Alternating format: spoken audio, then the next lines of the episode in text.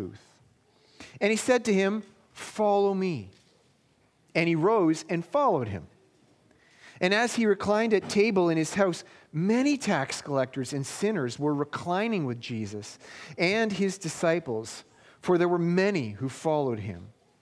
And the scribes of the Pharisees, when they saw that he was eating with sinners and tax collectors, said to his disciples, Why does he eat with tax collectors and sinners?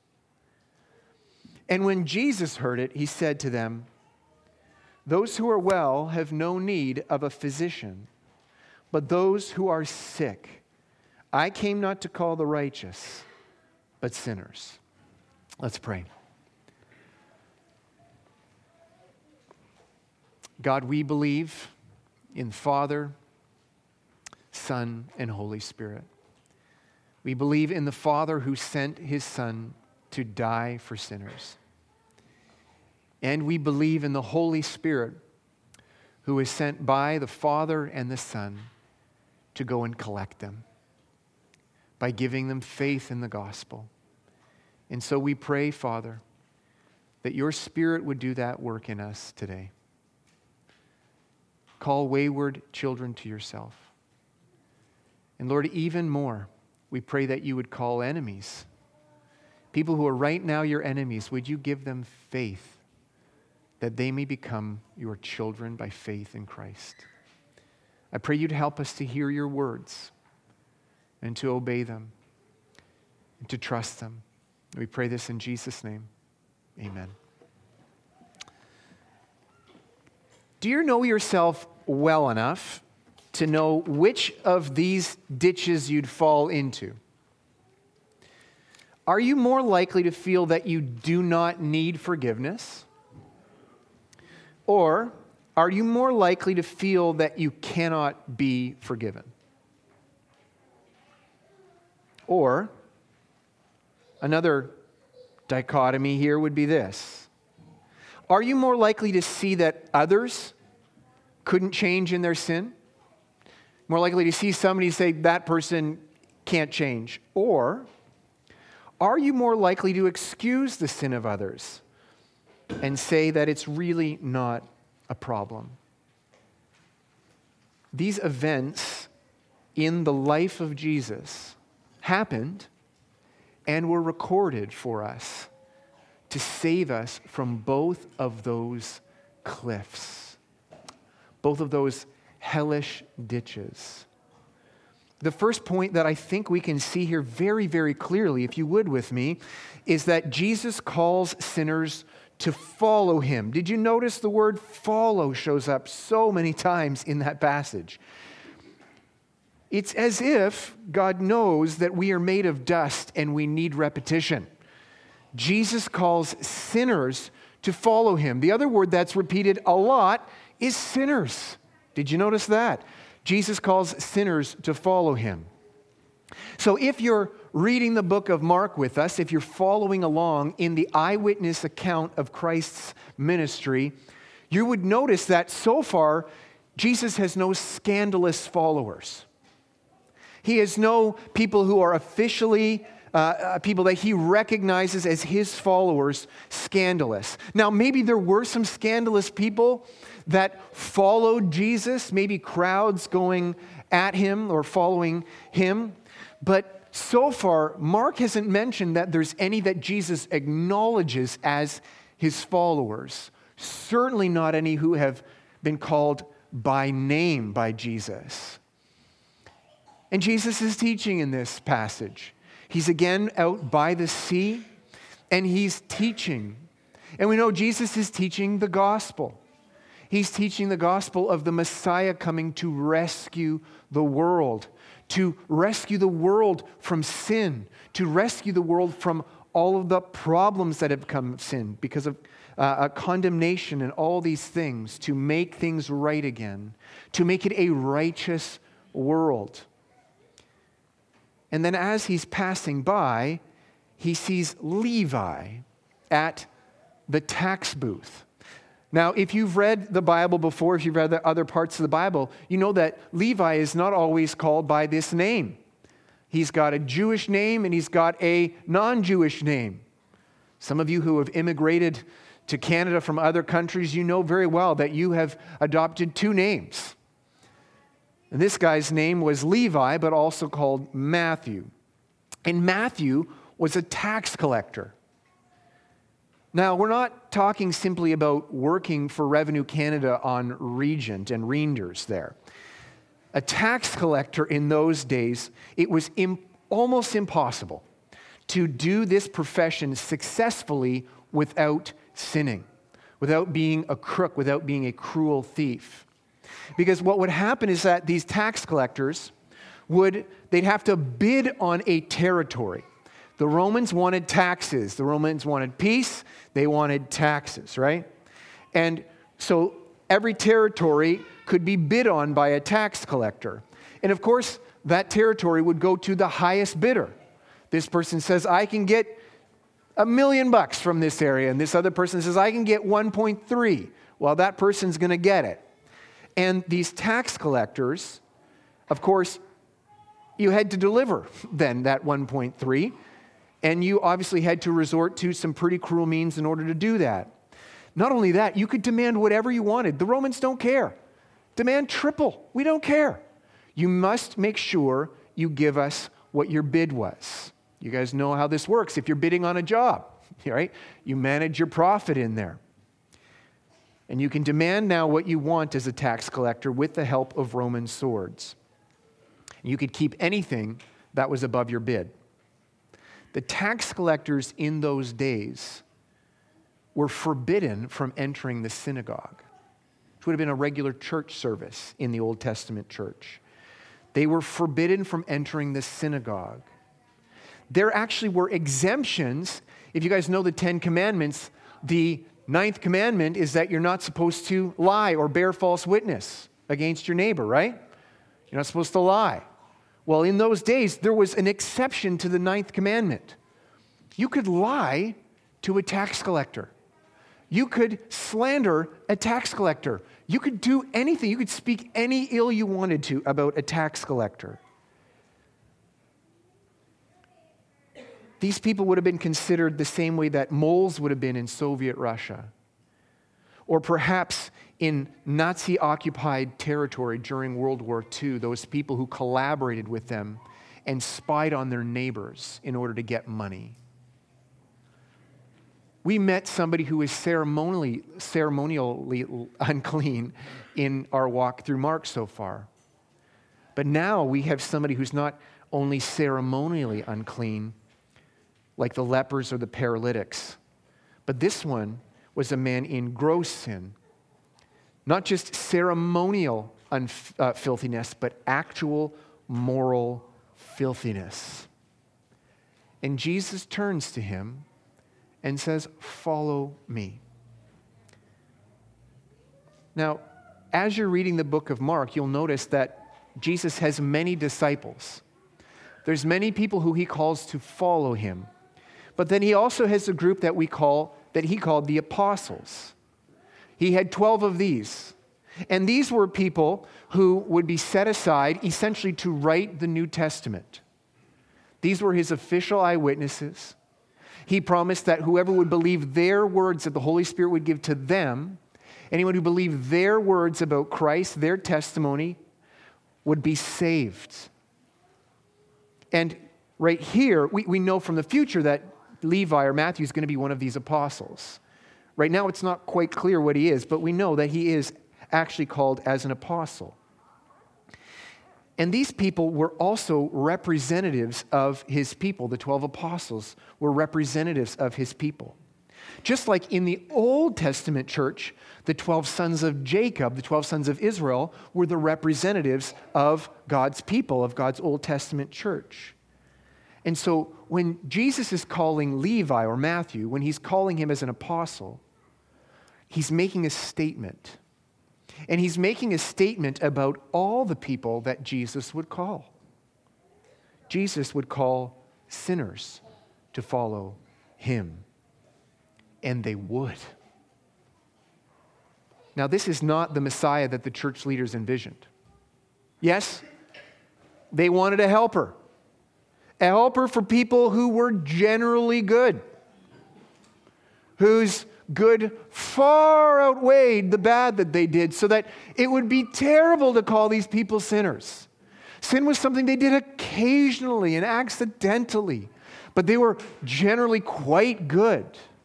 Right? Somebody who plays hockey once every five years, it would be inappropriate to call that man a hockey player. And yes, Jesus, the Messiah, we're looking for a Messiah who would help people who, yes, had some sin, but were good. People who had done their bit and maybe need a little bit of turbo boost or tidying up. And Jesus could not be blamed if the morally filthy people followed him against his will. But now Jesus is actually taking responsibility for the fact that this morally filthy man was following him because Jesus invited him to do that. In fact, even commanded him to do that. Jesus calls him personally. Jesus chose to say that this man belonged to him and that he also, Jesus was the Messiah. How dare he? Would you consider yourself too sinful to save? Have you thought about your sin?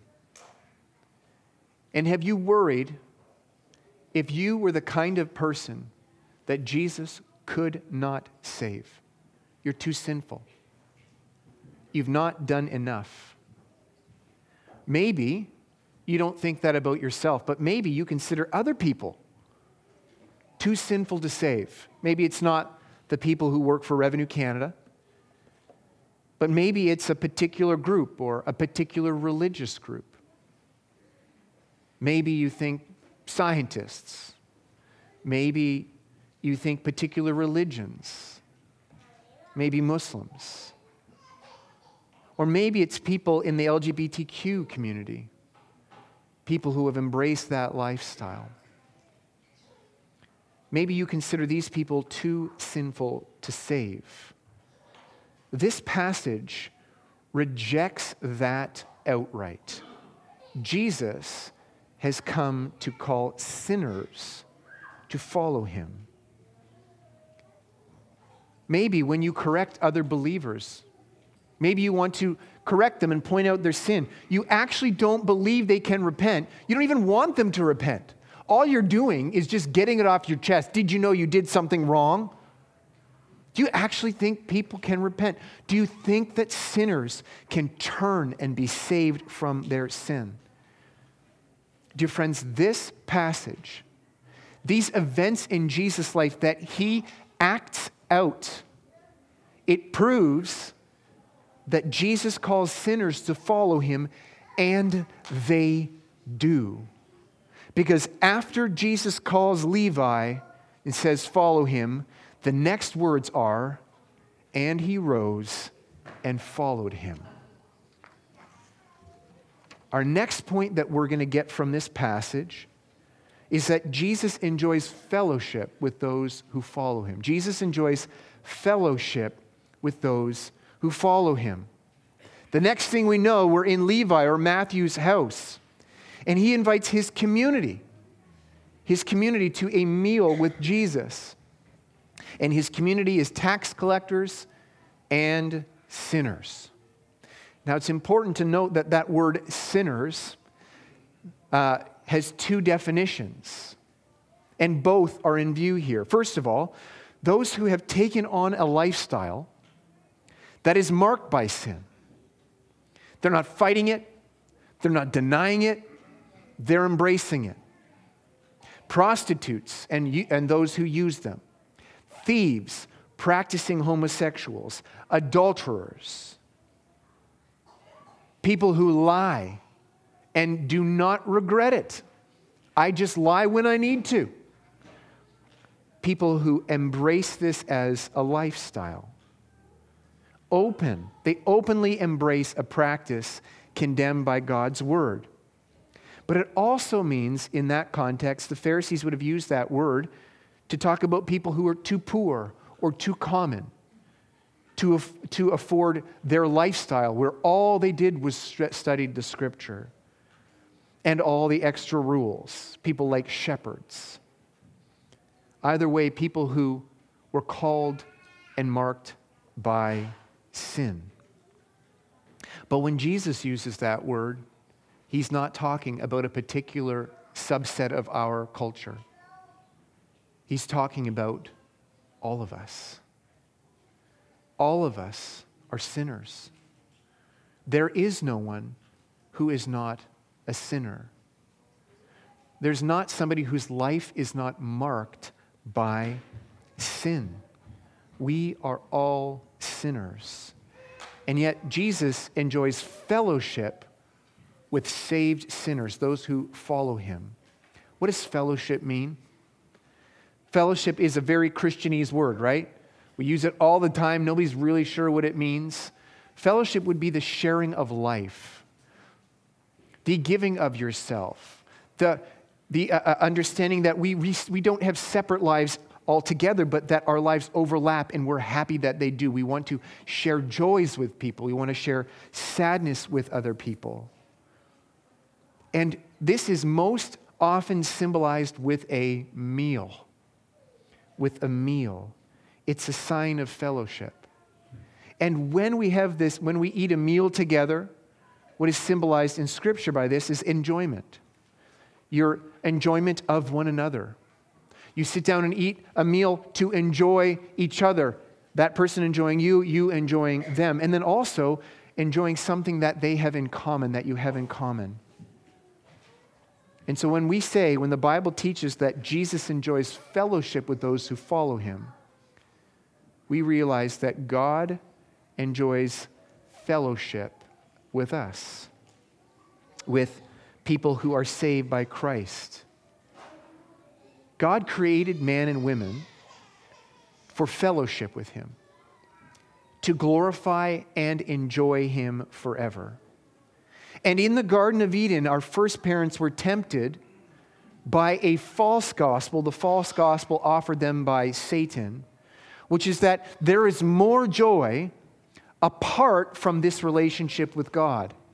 There's something greater than enjoying God and God enjoying you. It would be better if you were rivals with God or ignoring God or rejecting Him because He's a joy thief. This was the lie that was offered to our parents. And we consistently consistently believe it that there is more joy than enjoying God and God enjoying you. Now, the gospel offer, the Christian offer, is not merely that you will be forgiven your sins.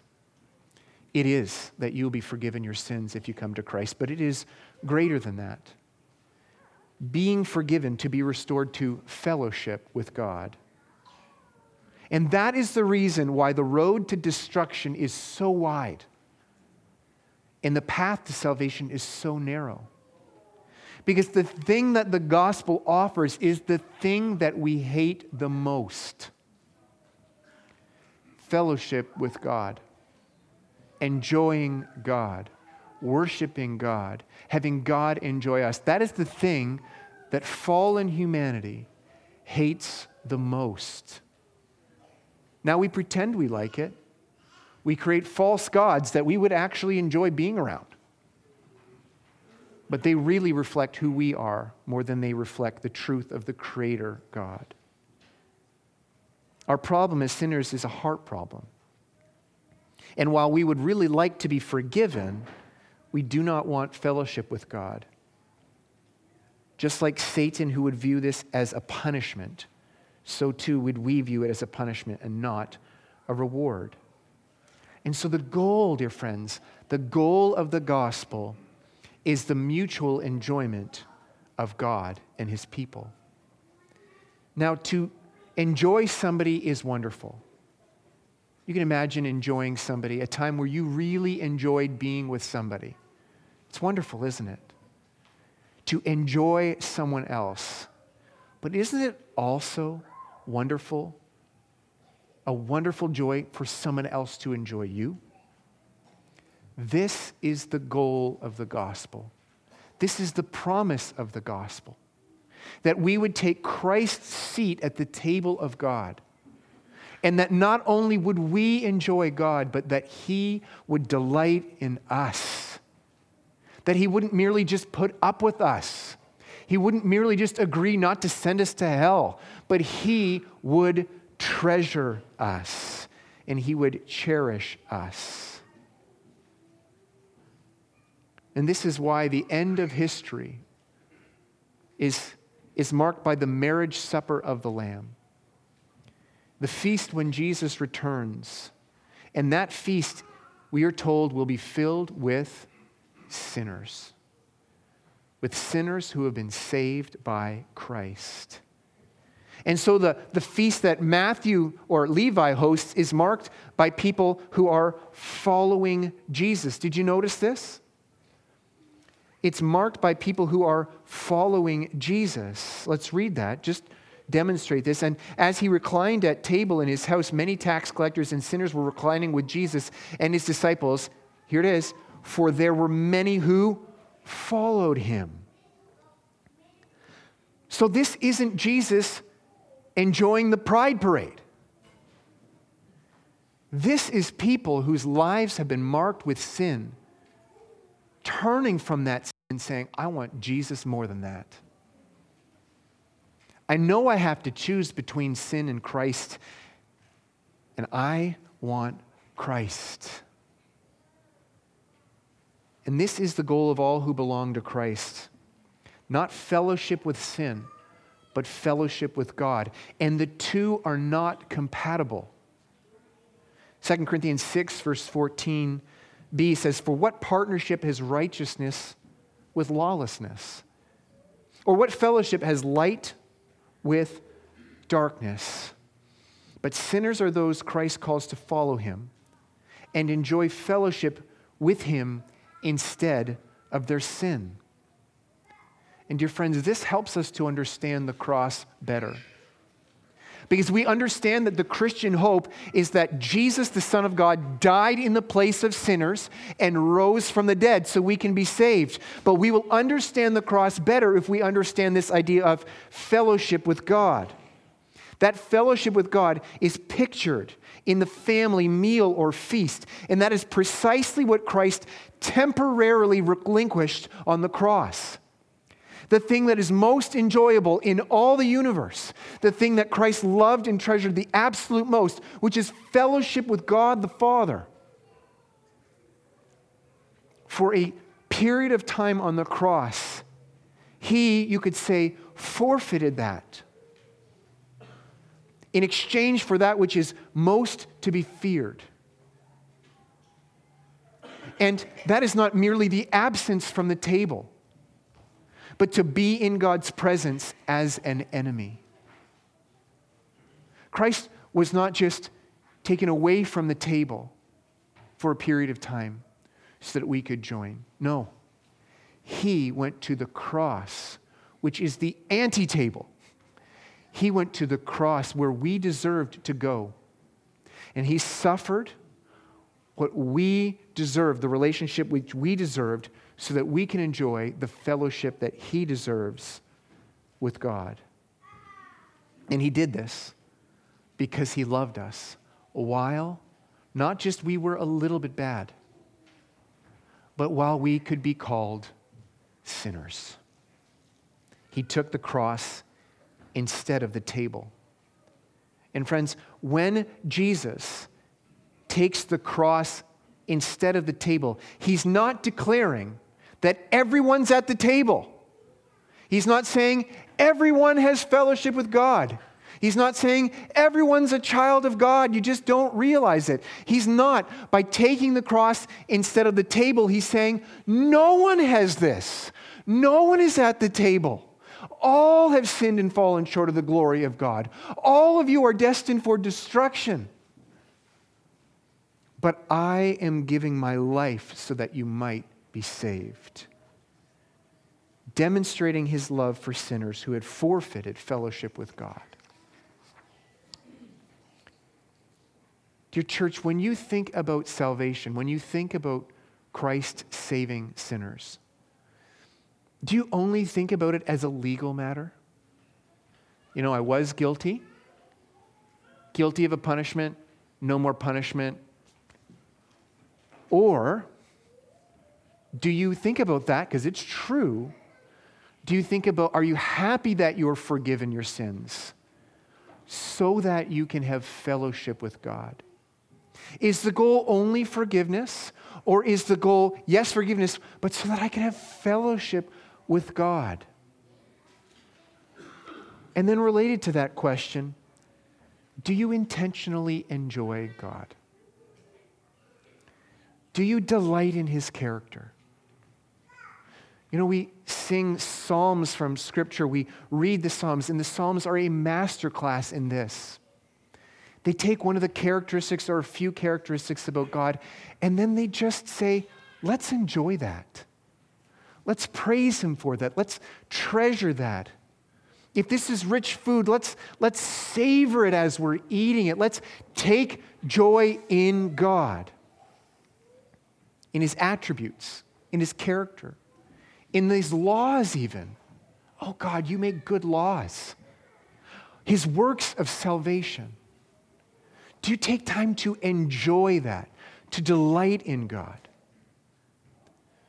Do you see your acts of obedience as being enjoyable because you know that God enjoys them? That even though it might cost you and people, other people might hate you for doing it, it is enough to know my Father in heaven sees this and he loves it. Now, of course, the danger is to say, yeah, he, he loves it and that's why he's saving me. but that's wicked. No, what Christ did saves me, and he, he works in me, He redeems me so that I might do things that are now pleasing to the God, not to earn salvation, but to thank Him for it and to enjoy what Christ has purchased which is now a new life where I have been reconciled to God and I live with fellowship with God. Oh, there's many ways to delight in God, to enjoy God. And the worship service of the church, the weekly worship service of the church, is one of the primary ways. In fact, we make a priority for it. And by doing so, we express our own weakness. You're saying, I'm so sinful and weak it would be so much better if I did this with other people. They can drag me out of a slump. They can sing into my ears and help me to turn my eyes back to Christ and enjoy Him rather than the sin that I've been thinking is more enjoyable than Him. Or they can turn our eyes to the gospel when we are so convinced that Christ wouldn't be able to save us because we're so wicked.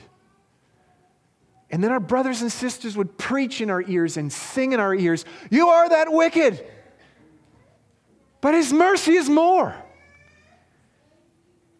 In church service, in your personal worship of God, in your family worship of God, when you're fellowshipping with other believers, when you're getting together with them, enjoy each other, enjoy God in your daily life.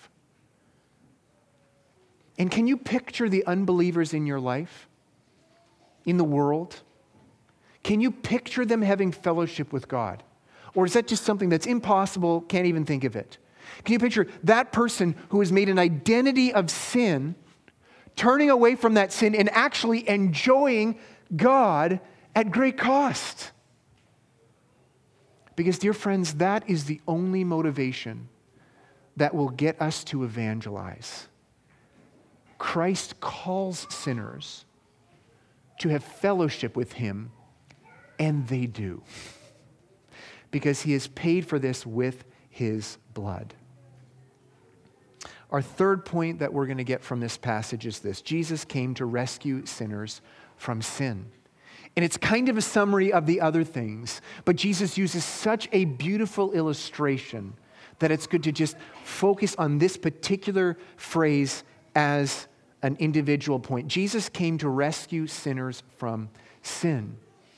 And so Jesus is at the table with these scandalous sinners.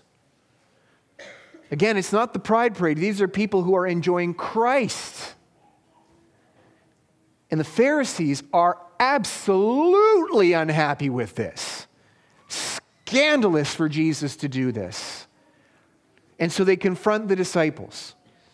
And the disciples, it's early on, they really doesn't seem like they know exactly what to say, so they just tell Jesus, These people are asking why we're doing this. And Jesus' response was clear, obvious. And it was like a sun ray cutting through the complex religious added ideas that these Pharisees have, have made up, this cloud of, of great, really good religious reasons why it shouldn't happen. And he shines a bright light through that. Verse 17 And when Jesus heard it, he said to them, Those who are well have no need of a physician, but those who are sick. I came not to call the righteous, but sinners. And here Jesus eliminates two opposite but equally hellish ditches on either side of the path to life. And the first ditch is that God saves the good. That is a hellish ditch that will lead to hell. The belief that God saves the good. On the other, on the other side of the path to life is another ditch, and that is that God approves of sin. Let's look at the first ditch that Jesus eliminates with this beautiful illustration, and that is God saves the good. Not true a physician is needed because of a lack of health. In the new heavens and earth, if there was no sickness, there will be no sickness. There will be no physicians. That doesn't mean that doctors can't go to heaven. It just means there won't be doctors when they get there. They'll have to find another job. And so the fact that Israel, the Old Testament church, needed a Messiah, the fact that they were promised a Messiah, the fact that they were promised a, a, a, Savior was not a sign that they were holy. it wasn't a, a sign that they were healthy.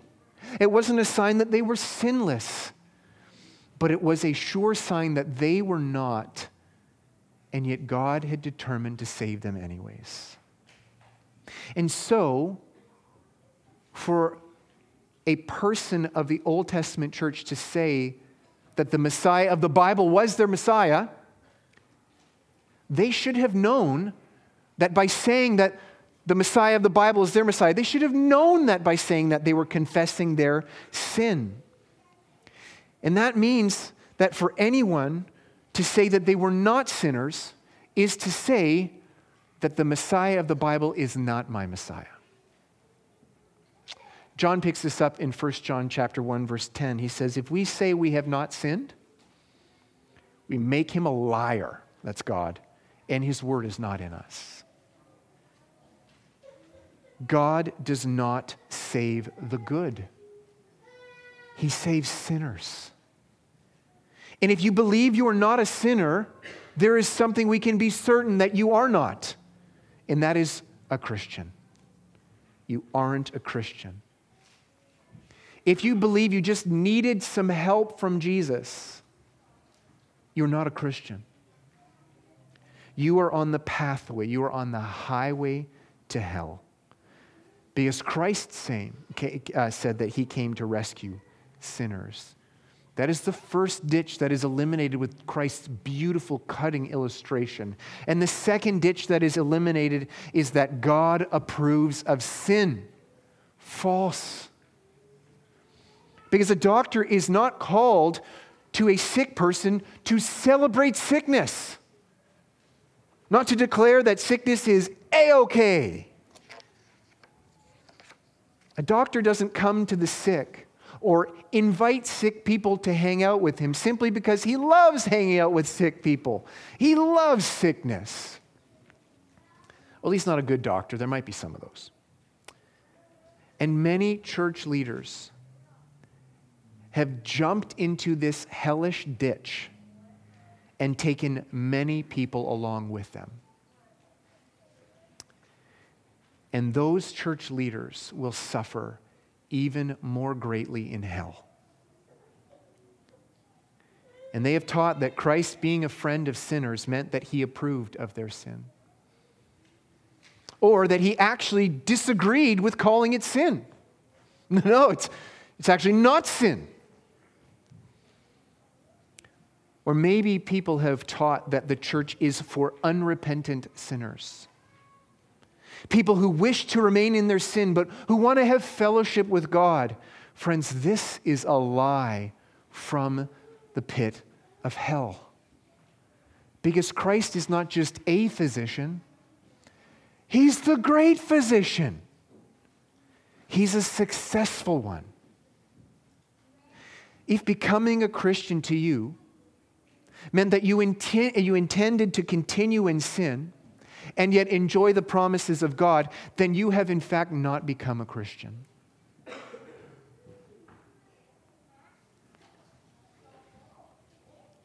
Around 500 years ago, one of the reformers said these words We're reminded that the grace of Christ is no advantage to us unless, when conscious of our sins and groaning under their load, we approach to Him with humility. There's also something here which is fitted to elevate weak consciences to affirm assurance. For we have no reason to fear that Christ will reject sinners, to call whom he descended from his heavenly glory. But we must also attend to the expression, to repentance, which is intended to inform us that pardon is granted to us, not to cherish our sins, but to recall us to the earnestness of a devout and holy life. He reconciles us to the Father on this condition that being redeemed by his blood, we may present ourselves true sacrifices. And then he quotes Titus 2, verse 11 For the grace of God has appeared, bringing salvation for all people, training us to renounce ungodliness and worldly passions, to live self controlled, upright, godly lives in this present age, waiting for our blessed hope, the appearing of the glory of the great God and Savior Jesus Christ, who gave himself for us to redeem us from all lawlessness and to purify for himself a people for his own possession who are zealous for good works. Did you see here the double cure that we sang about earlier? That we can be certain that Christ will turn away no sinner. But we also see that coming to Christ is not just coming to Him for forgiveness, it's coming to Him to be saved from sin. I trust that that man died for my sin and rose from the dead so that I might be saved from sin. We're going to do a little theology here, so stay with me. Christ's work as a physician is described in four ways in Scripture If you're taking notes, this is a good time. And they're technical notes, so you're just going to get ready for it, all right? Buckle up. Justification, regeneration, sanctification, and glorification. He's a physician in justification. Justification means that he forgives your sin. He declares the guilty as righteous because he was declared guilty even though he was righteous.